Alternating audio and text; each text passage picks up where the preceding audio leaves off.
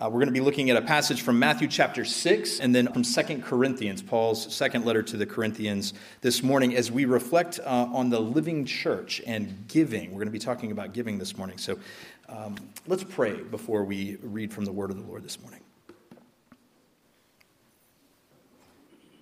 Heavenly Father, we know that you are a gracious and giving God, and we give you thanks for that. And one of the gifts that you have given us is your word. Lord, we thank you that you have, have chosen to reveal yourself to us uh, through these words of Scripture so that we might come to know you, that we might come to know your uh, design for this world and for our lives, uh, that we might um, know, Lord, what your will is for us as we seek to follow you. And so we pray once again, as Dan said, that you would speak to us this morning, that your Holy Spirit would, would enlighten our hearts. Lord, that you would help us to receive what it is you have for us today. In Jesus' name, amen. Uh, first passage is Matthew chapter 6. Uh, we're going to be reading verses 19 through 21 and then verse 24. Jesus said, Do not store up for yourselves treasures on earth, where moths and vermin destroy, and where thieves break in and steal. But store up for yourselves treasures in heaven, where moths and vermin do not destroy, and where thieves do not break in and steal. For where your treasure is, there your heart will be also. No one can serve two masters. Either you will hate the one and love the other, or you will be devoted to the one and despise the other. You cannot serve both God and money. This is the word of the Lord. Thanks be to God. And then we'll turn over to 2 Corinthians chapter 9, and we're going to read verses 6 through 15. Paul writes Remember this whoever sows sparingly will also reap sparingly, and whoever sows generously will also reap generously. Each of you should give what you have decided in your heart to give, not reluctantly or under compulsion, for God loves a cheerful giver. And God is able to bless you abundantly so that in all things, at all times, having all that you need, you will abound in every good work. As it is written, they have freely scattered their gifts to the poor, their righteousness endures forever.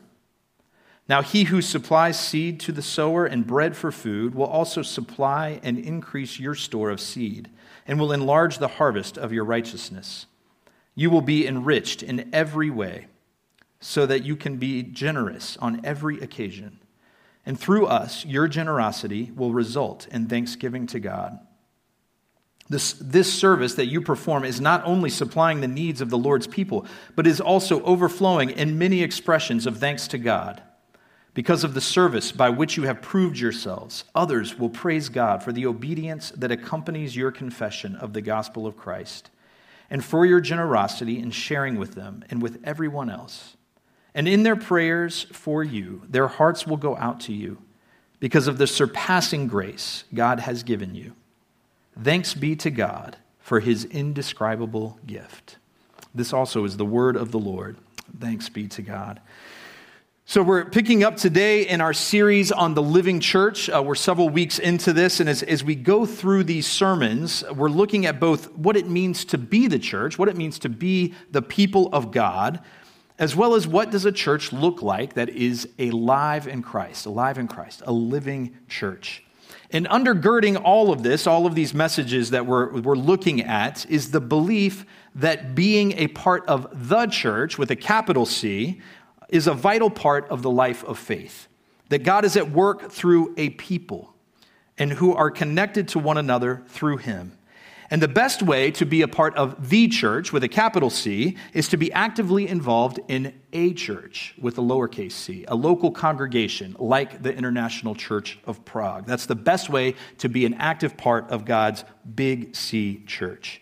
And the reality is that as challenging and difficult as church life can be at times, it can also be joyful and life giving. And that's what it is meant to be. And that's what a lot of us experience here. And most importantly, the way it's the way that God has designed things. The life of faith is meant to be lived in fellowship together as the body of Christ. And when we isolate ourselves from the body, we miss out on the fullness of what God has in store for us in the life of faith. So get involved in the church. That's part of the message, what's undergirding all of this.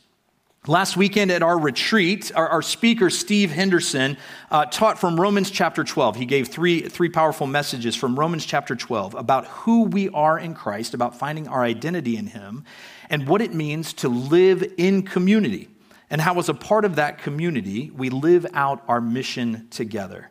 And one of the verses from Romans chapter 12, verse 5, it says that in Christ we belong to one another. In Christ, we belong to one another. It's a great image for church life. I think sometimes we, we Western individualists have a hard time with that idea that we belong to one another. And yet, this is what God says is his design for things that we in Christ belong to one another. Our lives are meant to be lived alongside each other, shared together in some way. And that's what the church is about. And as we live this life in fellowship together as a body, there are also things that Scripture tells us about what that life should be like, what should be included in it. What are the characteristics of a living church? If you saw a church, if you looked at it, how would you know if it was alive in Christ? What would be the things that you would look for? And so that's what we're talking about over these, uh, ser- this sermon series. And so far, we've talked about how the, uh, the church's identity and task. These are the first sermon we talked about. And we've talked about worship, and we've talked about evangelism, sharing the good news as the characteristics of a living church. And today, we're going to be talking about giving. Generous giving is an important practice in our lives with Christ, and it will characterize a church that is alive in Christ. Now, I, I want to say, whenever preachers get up in front at pulpits and start talking about giving and giving generously, I know that there are some skeptics out there that think we're just trying to meet the budget, right? And that's, that's what the point of this is. That's not what it's about this morning. So if, that, if you are thinking that, just put that aside for now. I promise that's not the point. This is about your life in Christ and how to live faithfully before God a life of discipleship. It's about you and the Lord and us together as the body of Christ and the Lord. Uh, giving generously is something that God has called us to. John Stott, in his book, The Living Church, which we are sort of uh, letting guide us through this sermon series, singles it out uh, for a chapter as one of the important characteristics of a living church. But more importantly, and the reason he includes it in his book, is that we see it as something that was practiced and prioritized in the New Testament church. That giving generously was something that was talked about time and time again. And if you read through the New Testament, you're going to see that. Paul, in his letters, is often commending the church that he writes to for their generous giving. Thank you for your generous gift, for giving to the work of the Lord, for supporting the work of other churches outside of your own thanking them for contributing to what God is doing in the world. And in the description of the early church that we see at the end of Acts chapter 2, which is often what stands for our model of a living church from Scripture, along with worship and prayer and fellowship, we find giving generously as being one of the main practices that characterized them. Acts chapter 2, verse 45, we're told that they were together and they sold property and possessions to give to anyone who had need. They shared everything in common with one another. This was a, church. This was the, the very beginning of the church. These were the people who, who had received the Holy Spirit at Pentecost, and they were starting to meet together. And they understood the grace that God had extended to them in Jesus Christ. They understood what it was that they had received from God in Jesus Christ. And their generosity was the overflow of what they had received from him. So much so that they said that they saw their, their possessions as belonging to one another, and they sold and gave to people as they had need. So we have two main passages that we are looking at this morning. And the hope is that what we will walk away with today uh, is a new consideration for our relationship to our money and possessions. How do we relate to our money and possessions as Christians? And also the importance of giving generously as the church. And you might pray that all of this holds together as we go through it this morning. What Paul has to say about giving in Second Corinthians is both the motivation for it and why we do it and results from it. And our Matthew passage talks about how uh, giving generously is a matter of the heart. And we're going to be looking at that first. So, before we get to all of that, though, I want us to consider our relationship to money and possessions and wealth in general. Does anybody know who these two people are? This comes from a movie. It's an American classic. If you've never seen it, that's okay. Uh, but it's one of my favorites. We watch it every year at Christmas time called It's a Wonderful Life, okay?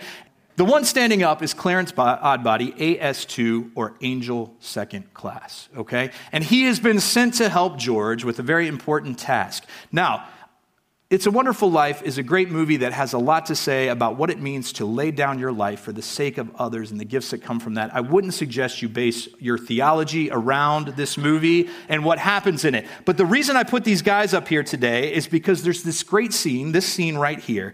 And Clarence says to George, I've been sent to help you. And George says, There's only one way you can help me. You wouldn't happen to have 8,000 bucks, would you? And Clarence says, Oh, no, no. We don't use money in heaven. And George says, Oh, yeah, that's right. I keep forgetting. Well, it comes in pretty handy down here, bub, right? Amen, George. Amen. I like this quote because it's both funny and because it's true right? I think we can all relate to some degree in what George is saying. It, it, represents a tension that we have in the Christian life about our money and our possessions and what sort of relationship that we are supposed to have with them as followers of Christ. What sort of relationship are we supposed to have with our money and our possessions and our wealth as followers of Jesus Christ? There's good reason to believe that what Clarence says in It's a Wonderful Life is true, that money won't be needed in heaven or in our eternal life with God that we look forward to as Christians. If there is money in our eternal life, then certainly, Lord, please let it be so that the economic realities of our eternal life must be different than what we experience here and now. We wouldn't imagine that the inequalities of this world, the volatility of the markets, or, or the simple toil of earning a living that are part of everyday life for many of us will exist in the life to come. The point being that, that the things that we own in this life, our money and our possessions, our, our stuff, aren't going to be carried by us into eternity. They don't carry that kind of value. You can't take it with you, as some people like to say. And if something doesn't have eternal value, then maybe it's worth us asking what value should it have for us in this life? If it doesn't have eternal value, what value should it hold for us in this life? And yet, the flip side is that what George Bailey says is also true. It comes in pretty handy down here, Bob, right? Money is simply a practical reality of this life. We need it to function in society. We need it to pay for our necessities, for food and for clothing and for shelter. We might even include transportation on that list, and, and even much of what we do to enjoy this life costs some money. And life is meant to be enjoyed. The life that God has given us is meant to be enjoyed. It would be nearly impossible to get along in this life without money in some ways. And so there's this tension that we face. Money and possessions are necessary, and yet we also know that we probably shouldn't get too attached to them or place too much value on them. So, what does it mean to live faithfully in terms of our money and our possessions? What does it mean to live faithfully in terms of our wealth? This is one of the questions that we want to explore today. How should being a follower of Christ affect how we relate to our money and our possessions? It's an issue that the scripture speaks about a lot, and it's an issue that, that Jesus is concerned about. We see him teaching about it in the Gospels. And in fact, we see teachings about it all throughout the Bible. In fact, the Bible has more to say about economics than it does about many of the other hot button social issues that we care about today. And what this tells us is that, that wealth and poverty and how money is used in society are, are issues that are close to the heart of God. And so we would do well to read and study Scripture and apply to our lives what God teaches us about money in His Word. If we are to take seriously our lives of discipleship, then this is something we need to think about. We have to com- include submitting our bank accounts to Christ's lordship along with everything else that we have and do in this life. We have to submit our bank accounts to God's lordship. Think about that. What does that mean? What does that look like? So, what does Scripture tell us about our wealth and possessions? But this is where things can get a little tricky. As one commenter says, and he was speaking specifically about Luke, but I think we can apply it to all of Scripture. He says, Scripture speaks about possessions consistently, but does not speak consistently about possessions, right? Scripture speaks about possessions consistently a lot, but it doesn't speak consistently about possessions, what we're supposed to do with them. As we look through the Gospels, we find in some places that people give up all they have to follow Jesus Christ, right? They give up everything. Immediately, they left their boats and their nets and they followed Jesus, either voluntarily or because it was demanded of them by Christ. But in other places, we see that giving generously to the poor or making restitution for cheating someone is, is an acceptable response to the good news of Jesus Christ. We see in some places that Jesus' followers practice hospitality in response to him, even throwing big dinner parties. And the concern there is not so much the money that is spent, but on who is invited, right? Who is in and who is out. This is the important thing. But we also see that there's a rich young ruler who is held up as a negative example because of his unwillingness to sell everything he has and give to the poor. Jesus consistently warns about the temptations of wealth and its potential to become an idol to us, something that we worship, telling us we can't bo- serve both God and money, as we saw it in our passage today, or saying it's easier for a camel to go through the eye of a needle than for a rich person to enter the kingdom of God. And yet, we also see people with wealth and influence being held up as examples of faithful disciples in Scripture as well. And one of my favorite examples, and perhaps the most confusing, Levi the tax collector meets Jesus and immediately leaves everything behind to follow him. And yet, in the very next passage, we see that the same Levi is throwing a big party at his house for his friends and Jesus and his disciples. So, how does that work? If he left everything behind, how can he still throw this big party? It's confusing. We don't necessarily know. It's hard to know how exactly to put these teachings into practice. Are we supposed to sell all that we have and give to the poor? Not necessarily, although maybe it's worth asking ourselves the question. Should we feel guilty about living comfortably and having more than other people? Well, no, no, that's not the point either. Should we give more money away and spend less on ourselves? Well, for some of us, that answer is going to be probably yes. And for some of us, the answer may be no. You may be already giving all that you can. But it's again important for us to ask ourselves that question Should I be giving more away? Where is the line between acceptable comfort and excess? That's hard to say, but again, worth asking the question. And the Bible doesn't necessarily give a definitive answer. I liked what one person said in a, in a, sermon they wrote on generosity, where they said, What this all means for your bank accounts and your insurance policies is something you have to figure out for yourself, right? We have to work through this and wrestle through this with God. What should we do? So, what does the Bible have to teach us about faith and wealth and possessions? Well, Joel Green, who teaches at Fuller Seminary, he's a New Testament professor at Fuller Seminary out in California, he gives us three points that are worth considering uh, from his commentary on Luke. And this is one that he says Wealth is a temptation to prestige and security apart from God. And this is a matter of where we put our trust and our hope. If we live lives of excess, then are, do we recognize our need for God and His provision in our lives? Wealth is an evil in and of itself, but we can never remain passive or neutral toward it. And he has this great quote. He says, Wealth masters if it is not mastered. Wealth masters if it is not mastered. We cannot remain passive or neutral toward it.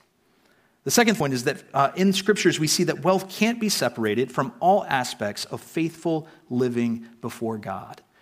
What we do with our money and our possessions and our wealth cannot be divorced from all other aspects of faithful living before God. And then, point three, he says this according to the values of God's kingdom, wealth and the sharing of wealth cannot be the basis for belonging and social status. In other words, we're not to judge or value other people based on what they have or don't have and based on what they can or can't do for us. And that's something that we often do as people. We value people based on what they have and what they can do for us because of what they have. And the scriptures speak against this. This is not how we are meant to value people or to see them. These are the three points that Joel Green brings up that the scriptures teach us that are important for us to know about. So, what the scriptures consistently teach us about wealth and possessions is that what we do with them matters for our life of discipleship. And what we do with them is reflective of our heart's posture toward the Lord. Certainly, what we do with our money says something about what our lives are about. I've often heard it said that if you want to know uh, what someone's priorities are, or another way to say it is if you want to know where somebody's heart is, then look at their calendar and look at their bank account, right? Where they spend their time and where they spend their money is going to tell you something about where their heart is, right? What they value in this life and what they prioritize in many churches where, where an offering plate is still passed during the service so people can put their money in, there's a, there's a prayer afterwards that the money that is given would be reflective of hearts and lives submitted to God. Living generously is a matter of the heart and where we put our trust and our hope. And this is what our passage from Matthew chapter 6 is getting at this morning. Where have we set our hearts? Are we storing up for ourselves rewards here on earth, trying to attain everything that the world has to offer, as if this life is all that matters? Jesus says, For where your treasure is, there your heart will be also. Or do we trust in the promises of God regarding what is to come for us? That in Christ there is an inheritance waiting for us that can never perish, spoil, or fade. In this teaching from the Sermon on the Mount, Jesus is pointing us beyond what's right in front of our faces in this life to the eternal promises of God and saying, Put your heart there. Set your hearts on that treasure that is waiting for you in Christ with God. And when we do so, it gives us freedom in this life. And that's what verse 24 is talking about. It says, We cannot serve two masters. We will either hate the one and love the other, or we will be devoted to one and despise the other. And I love that Jesus specifically says you cannot serve both God and money. Try as you might, you cannot do it. If you choose to serve money in your life, you will not be serving God faithfully. If you choose to serve God in life, then money is going to have a very different place for you, a different priority. If we serve God alone, then our money and wealth won't master us. They won't dictate what our lives are about and how we live and all of the decisions that we make. And then our resources through us can be put in service to God in his kingdom. And we will be free in that way. Perhaps some of you know what it's like to serve money, to have your money and wealth master you, to feel like you are a slave to your wealth and possessions. Perhaps some of you struggle with that right now. And here God is saying, No, serve me alone instead, and then you will find freedom in this life, at least in that way. So, where are we putting our trust and our hope? For Jesus and Matthew, what we do with our wealth and possessions is a matter of the heart. So we need to start there. Where are our hearts? Where is our treasure? And then we move to the passage from Second Corinthians. And here we find some of Paul's instructions on giving generously. And what Paul is doing here, what he's writing about in this specific passage, is that Paul, when he writes to different churches, one of the projects we see he's working on in the New Testament is raising money from uh, for some churches to give to other churches. The churches in Judea, in the place where, uh, where Jesus had lived and where most of the disciples had come from, were impoverished in different ways. And so Paul is trying to get other churches who maybe have more resources to give, to donate, to send to churches who have less. And so that's what he's writing about in this particular passage, appealing to what he says in Romans that in Christ we belong to one another. And we can't just simply look at the needs of others around us or even people far away and say, that's not my problem. It's not something I need to worry about, right? Paul's saying, no. And he even says this with a certain sense of expectation that there is a responsibility for them to support the work of churches in other places, uh, to, to help them flourish in the way that they are doing so. And so, what comes from this is in Paul's teaching are five different things that I picked up on, on the whys that we should give. Why should we give? And what happens when we give? So, here's the first point uh, for us whys and the whys of giving. And this is what Paul's talking about. We give because of who God is. We give because of God's character. And I think it always comes back to this. This is what we saw with evangelism as well that we, we share the good news of Jesus Christ because of who God is, because God wants people to know him and come to, to, to salvation in him. We give because of who God is. God is a generous God, God is a gracious God. One of the things that we believe as Christians is that everything we have comes from God. Everything that we have is something that God has given to us our gifts, our talents, our money, our possessions, our wealth. Even when we were born, the families we were born into, the places that we live, all of this comes from God. And so when we look at what we have, we have to say, look at what God has given to me. But we also look at what Scripture has to say about God, that He has lavished on us grace upon grace. We read passages that say, So great is the love the Father has for us, that He has lavished on us, that we should be called the children of God. And in one of my favorite verses about God's giving to us, it says, He who did not spare His own Son, but gave Him up for us all, how will He not also graciously give us all things? Right? God has given us everything we need, and especially through His Son, Jesus Christ. And so when we consider how we are to live as disciples of Christ, then we have to say, well, God is a generous God. So we should be generous people in response to that. Paul talks about it in this passage. He said, God is the one who is able to bless you abundantly. He talks about the one who gives the food and the seed, the seed and the bread. God is the one who gives that for us and restores that for us. And at the very end, he talks about the surpassing grace that God has given you. Paul is saying, look, you have a gracious and generous and giving God. And so be gracious and generous in response. And that brings us to point number two. Why should we give? Well, we give as our joyful response to God's generosity to us. It is our joyful response to God's grace. See, one and two are tied together. We look at who God is, right? But then we also want to respond to that. Are we grateful for what God has given to us? And if so, then that should bring us joy and a response of thanksgiving. It's the, it's the overflow of God's love in our hearts that brings us to give. And I love that, that verse that Paul has there at the very beginning where he says that we should all give as we have decided in our own hearts to give. Because not reluctantly or under compulsion, that's an important part of that, right? If you're giving, right, gritting your teeth, I'm doing this because I have to, because God commands it, well, then you need to go back and do some business with God about where your heart is, right? It says God loves a cheerful giver. We should be giving out of the joy that God has put in our lives and in our hearts. We should give according to that. So that's point number two. We give because it's our joyful response to God's generosity to us.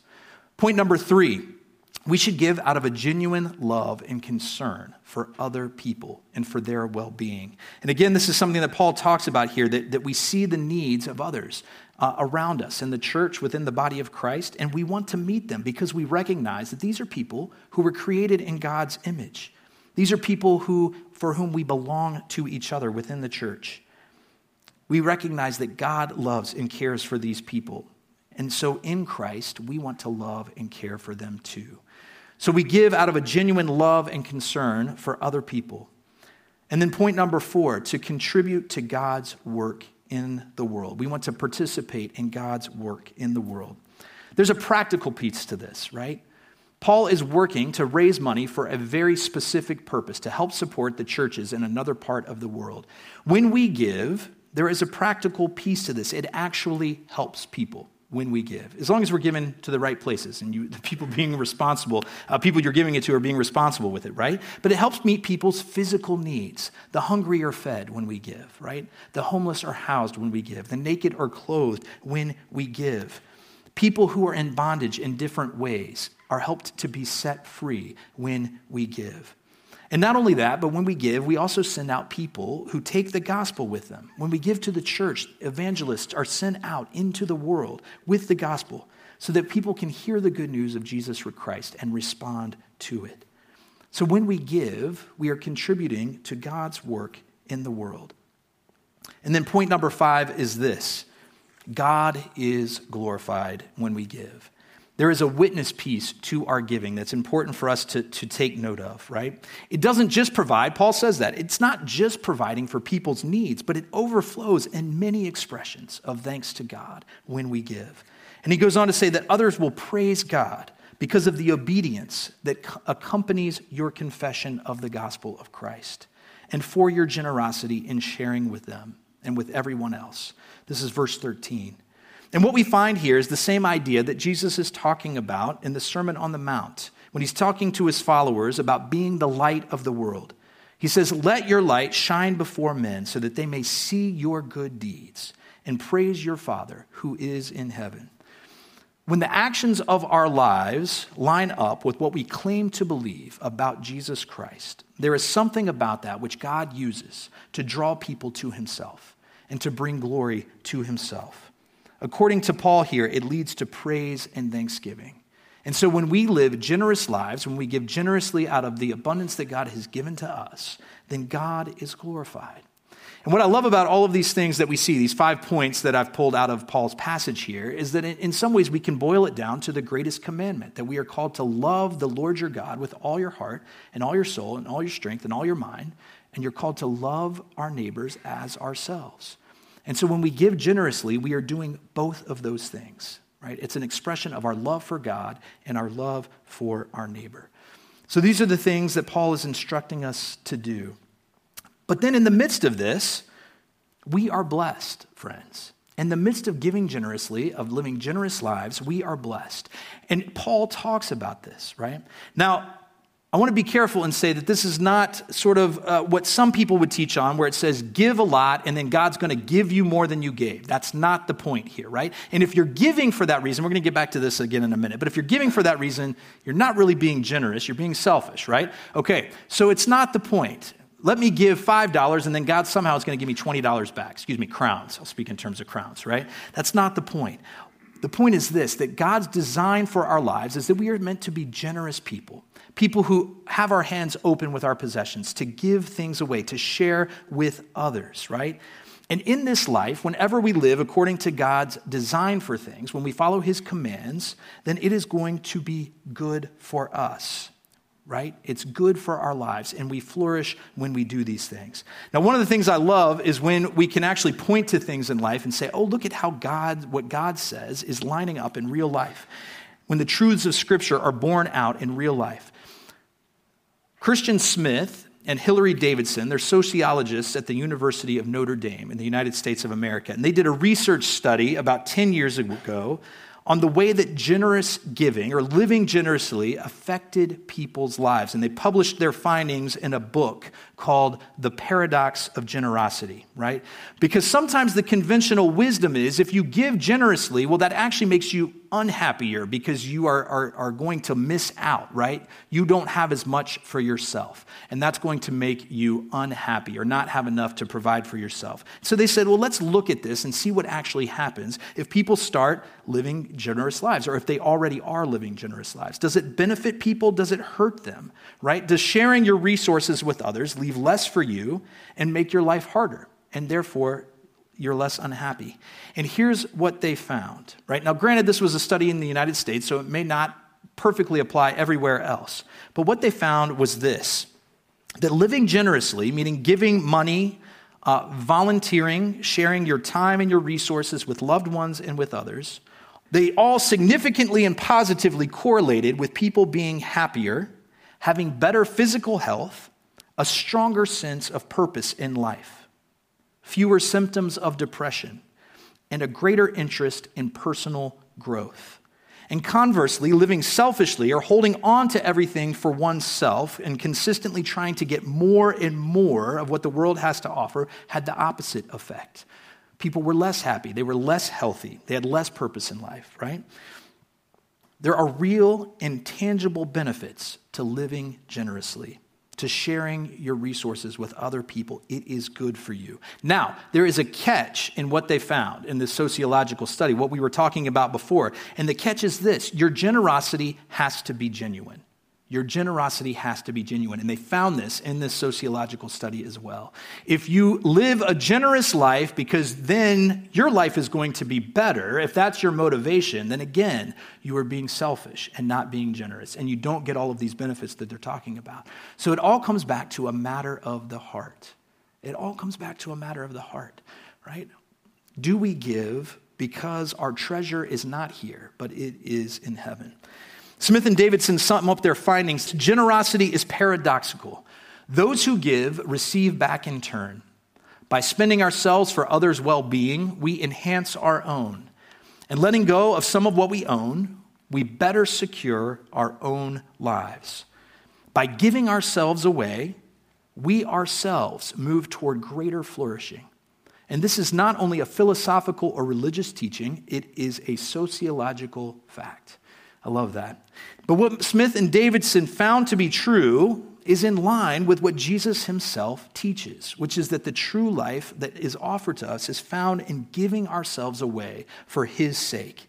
In Matthew chapter 16, verses 24 through 26, Jesus says this to his disciples Whoever wants to be my disciple must deny themselves and take up their cross and follow me. For whoever wants to save their life will lose it but whoever loses their life for me will find it. What good will it be for someone to gain the whole world and yet forfeit their very soul? Or what can anyone give in exchange for their soul? Right? Jesus says the same thing lay down your life for my sake, give your life away. And when you do that, you will find the true life that you were meant to live. Giving generously is a part of all of that for us, is bound up in that giving ourselves away. So, to sum up this morning, a few points. A living church will be characterized by generous giving amongst its members. A church that is alive in Christ will be characterized by generous giving amongst its members, okay? Point number two what we do with our wealth and our possessions is a part of our discipleship, and it's a matter of the heart. Where is our hope and where is our trust? A question that we always have to ask ourselves. We say we trust God and we're just storing up more and more wealth for ourselves, well, do we really trust God? It's a good question to ask. Next point we give generously as a joyful response to God's generosity towards us. God is a gracious and giving God. And so we give in response to who He is and what He has done for us. We give generously out of genuine love and concern for other people. We want to value other people's lives in the same way that God does. We want to recognize the fact that in Christ we belong to one another. We want to love each other as Christ has loved us. And so giving generously is a part of showing it that way. And the last point is this because we give, because when we give generously, God is glorified. When we give generously, God is glorified. As we leave here today, there are a few different responses that I, I think are, are possible uh, from this message. Hopefully, more than anything, it will lead us to do the work of the heart in submitting our wealth and our possessions to God, to learn what it means to be obedient in this area of our lives and through that to lead us to a deeper knowledge of God and his gracious provision for us in all things.